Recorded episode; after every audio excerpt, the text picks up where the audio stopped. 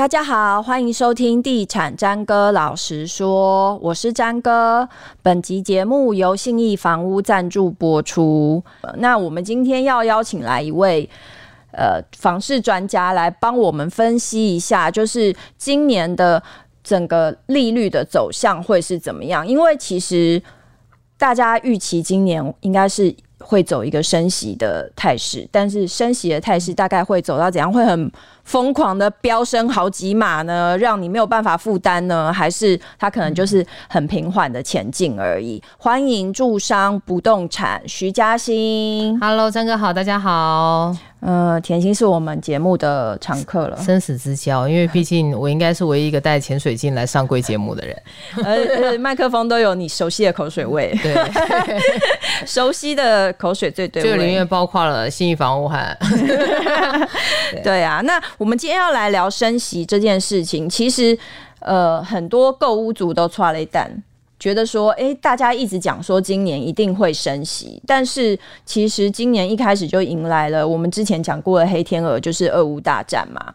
嗯、那其实还会有什么黑天鹅出现，我们也没有办法预估，也没有办法办法去卜卦。可是我们可以稍微讲一下，就是升息对我们目前购物族的一些影响，这样子。呃，我觉得第一个的话，就是大家一定在问升息会影响多大了。那过去的经验，其实我们假设升息半码嘛，哈、嗯，那通常银行不会从完全足额反应，嗯，只有它足额反应只有上次在疫情期间，嗯，然后要降息哦，那那一次确实是就是银行足额反应，嗯，那一般来说零点一二五反映到房贷上面零点零六、零点零七一咪咪。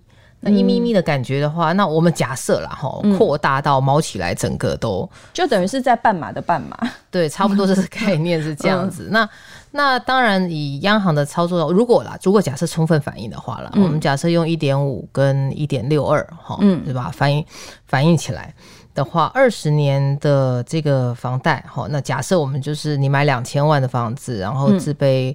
嗯自备个两层，那你等于借一千六。那二十年的房贷的话，嗯、一个月的增加的金额会是八百八十六。那如果说你是三十年的房贷的话，一个月增加的金额大概九百多块。嗯，那所以夯不啷当算起来，一年的话大概就是就是万八块了。嗯哼嗯哼，那那这个就是不要去看电影。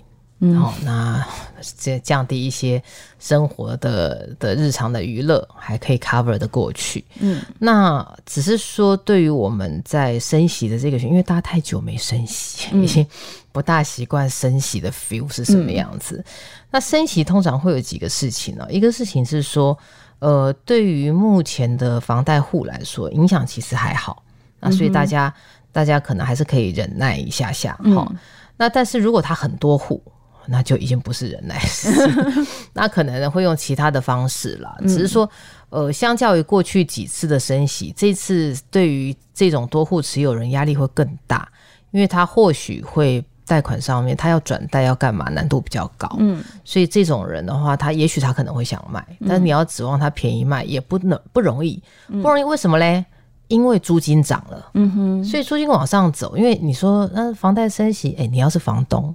你一个月房贷多这么多钱，多久多八百块？嗯，你不会想要帮房客多一千块吧？哎、欸，对啊，今哎、欸、今天应该算我们录音的今天吧，就是你们才出了一份新闻稿，讲说租金指数不断的往上这件事。对，因为二月份的租金指数又创了新高，我也是怕被新一房屋写掉，所以赶快把它写一写。不用在这边这么老实说吧，赶快把它写一写，免得夜长梦多。嗯，那那当然你会发现租金往上走了之后，其实整个因为房客房东可能他就 cover 过来了，这个事情其实你在诶青浦、台南、嗯、啊很多的地方都都有一些个案，他就会他的那个价那个哦房子房投资客买了之后，还把它拿来出租，哦，大家逻辑很像，嗯哼。那当然，呃，另外一个层次是对于建商，嗯，建商我认为会有一点压力，嗯，因为呃前次前几次我们聊到就是，诶，土银不放不放土建融了嘛，嗯、那不放土建融的下一个影响的层次就是说，对于他们来说的话，他可能日常诶有一些余物贷款，嗯、啊等等，那他的因为他们的 base 比较大，所以压力就会比较大。嗯，那我我们不认为央行它在升息的脚步会非常的快速。嗯，因为以台湾是一个浅碟型的市场哦，你升息是一个很大的事，嗯、那你很容易就是卷起小一个升息的幅度不大呃不对，然后就 tempo 不对，就会卷起千堆雪。嗯，它影响的层次除了大家看到的房贷，嗯，那你不知道信贷，嗯，车贷，那另外像企业之间，企业跟银行之间的一些贷款，贷款，那这个影响也会也会出现在里面。所以台湾这几年，就我们也衰了这么多年了，好不容易 稍微好起来了，嗯，企业元气刚刚恢复。要不要有这么大的动作？我认为这个是央行的一个比较重要的考量。是，所以纵观你上面所讲的这些，目前就是利率调升会比较影响比较大的。第一个就是多户持有的房贷户，嗯，再来是建商，再来是租客喽。对啊，超税，不然说哇，影响到房东没有是租客，所以就是很极端哎，建商。建商就是起源那一端，跟最最终末端的那一些，就是举凡大举凡一个一个池子里头的大鱼跟那个奈米虾都会受到影响。对，那那当然，如果你资金部位比较多的，那影响就没有那么大。嗯哼哼，其实除了升息，应该还有其他更值得害怕的事情吧？你是说对对岸是是是没有啦，就是说其他的政策手段。哎、欸，我我觉得接下来政策手段大家要留意的是说，行政院他们院会上应该对于那个。大家听到的什么关三年？哎，关三年现在改成就是罚五千万然后呢、我觉得是达到动科。那我觉得还是关我三年。哎，不要这样说。没有，我觉得他们后来应该有发现关三年这事不对劲。因为五千万谁拿得出来啊？那可能跟银行借钱吧。我想对，再回去跟银行借。所以反正就不知道就被拍卖啊，或什么的。哎、嗯，关三年其实问题很多。一个是我们现在老李到底有没有那么多空间可以关三年？嗯，而且你要知道老李都进修班呢。我本来只是会炒房的，嗯，哎、欸，我还在里面认识，出来之后会伪造文书，还会还会围事，然后我还不要这样讲，你要矫正书、啊，然后我还把 生气我，我还把黑道变成更生人，啊，这段剪掉，这个让他们成功的成为那个就是更生炒房客，嗯，所以所以这个是我觉得他们关进去的话，当然呃很多的朋友会说要违宪之余，因为确实他、嗯、你的炒房跟这东西它不对等，而且我们过去一直有一些什么德国的。德国什么呃炒房关三年，其实那不是。我后来去查到文献，嗯、德国是那个被关三年，那个是因为那家伙刚好是地产商，嗯，但他犯的不是炒房，他犯的是诈欺，嗯、所以诈欺关三年。嗯，那那当然就连到后来就变成了，好，那台湾你要关三年嘛。那当然，对于呃这种炒房客来说的话，可能我觉得这种行政法的手段，哈，罚五千万啦，检举制度。哦，这种、嗯、这种的的压力其实是会蛮大的。嗯哼嗯哼。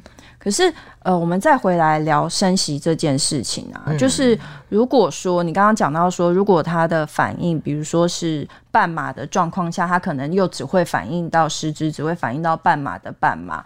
那对于我们还是很害怕的一般市井小民这些小白兔来说，升息要到什么样的程度？才会是一个很可怕的阶段。你如果剉起来的话，也是三趴以上是一定剉。还有什么讲这种话都会剉起来？嗯，那三趴以上多么恐怖嘞！因为刚刚拿那个那个例子来算了哈。嗯，如果你二十年的话，我们刚刚一点五跟这个你要升到三趴。嗯，哎、欸，从一一点五升到三趴，这样是升级嘛？你就升了一倍嘛。哈，你也知道，我只要在录音的时候数学就不好。好，好，然后反正嘞，你就会一个月二十年，一个月多一万一哦。嗯，一万一千五百二十九。嗯，那如果如果说，那你接下来你在你在这个三十年的一万二，好了，哎、嗯欸，一个月多一万，一年是多十二万，那不是两场电影可以解决事情呢、欸。嗯，对，所以这个这个就确实是会造成很大的压力，而且现在大家的大家的压力是，台湾有四分之一的民众背了一千万以上的贷款。对。所以你去想，嗯、光想这件事情，就知道升息的冲击会非常的大。不过你刚刚提到的这种一点五变成三趴的状况，在这一两年之间，应该不会这么快的反应出来，不太容易啦。因为我会想，上天也有好生之德，应该应该不至于会这样。可是如果你从这些这些假设，它身体循环一路进入到了相对比较多的比较长的时间，嗯，那它就会有一些压力。那但是你去想一个事情是，身体循环一个程度上表示大家赚钱了，嗯，那或许也许公司帮你加薪啦，那你自己做一点生意有赚到钱啦。那日子可能也不会这么的难过了。嗯哼哼。那像在这个阶段的话，我们给一些想要进场的首购族，或者是嗯比较害怕小资族，你有什么样的购物上的建议？其实也不用怕了，因为反正就是你就我我是觉得说，如果名下没有房子，嗯，哦，你可以的话就是先买，嗯，那你先买了之后，你接下来你也就不用太担心很多事，因为第一个啦。你付给银行跟付给房东，房东他会涨你的租金，可能一次涨十趴，嗯，但是银行它涨你房贷不会涨这么多，嗯。哦。然后第二个的话是你自有资产，嗯，那如果说真的呃有一天你可能压力太大，你就把它卖掉，嗯。哦，因为运气很好的话，你就可能还赚一点钱回来，嗯哼，好，那那这个是我自己觉得你买了房子，自己买房子那个心态是完全不一样。像我本来是上班松散的人，之后买了房，背了房贷之后，就压力山大。你知道我们上次那一集就是四个人讲二零二二的时候，下面有蛮多网友在那边讲说：“嘿，有这些专家，他们到底自己有没有买房啊？”废话，当然有买房，一直叫人家买，到底有没有买？老娘可是买了房之后才知道这些有的没有五四三的，真的是。你现在不是要跟人家讲什么？呃，对不起，我我，我会调整我的态度，不好意思。好，今天谢谢嘉欣来帮我们解惑。就是对于升息这件事情，很多人会担心说，哦，今年大家都讲说，专家说今年是升息的一年，就会很害怕。他就是如果买了房，他负担会变得有多重。但是其实这样子，以目前的升息的脚步来看，其实每个月对你造成的负担是还好的，就可能是一两场电影之间的差距，应该是吧？一两场电影。对，然后八百多块，八百多块，因为我好少看电影了。你就我现在也很少看电影，现在都看 Netflix，然后就看那种不要钱的。你看，对，就大概八百多块一个月的差距，几个月的差距嘛。八百多块钱，大概你就是少吃一顿，少看电影，然后看的电影不要点爆米花跟可乐，然后大概是这样子。那但是一万多块真的就 就不是几场电影的问题了。对，对，但一万多块这件事情，在目前的短时间来看是不太可能会实现的啦。嗯。对，而且其实我们一直有一个盲点呢，就很多人认为说。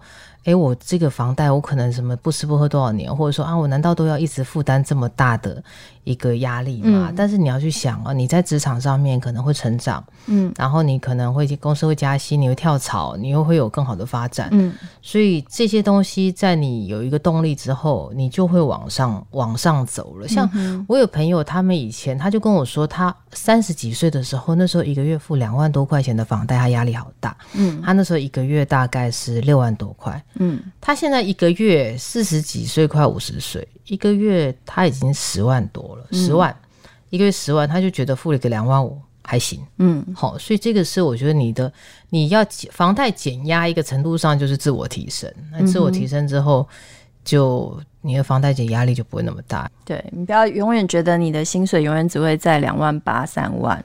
对，如果一个月如果一直永远都只会在两万八到三万，那真的也不要买房。我 我是真真心认为，那真的太辛苦了。对对，好，今天谢谢嘉欣，嗯，谢谢，拜拜。好，以上节目由信义房屋赞助播出，拜拜。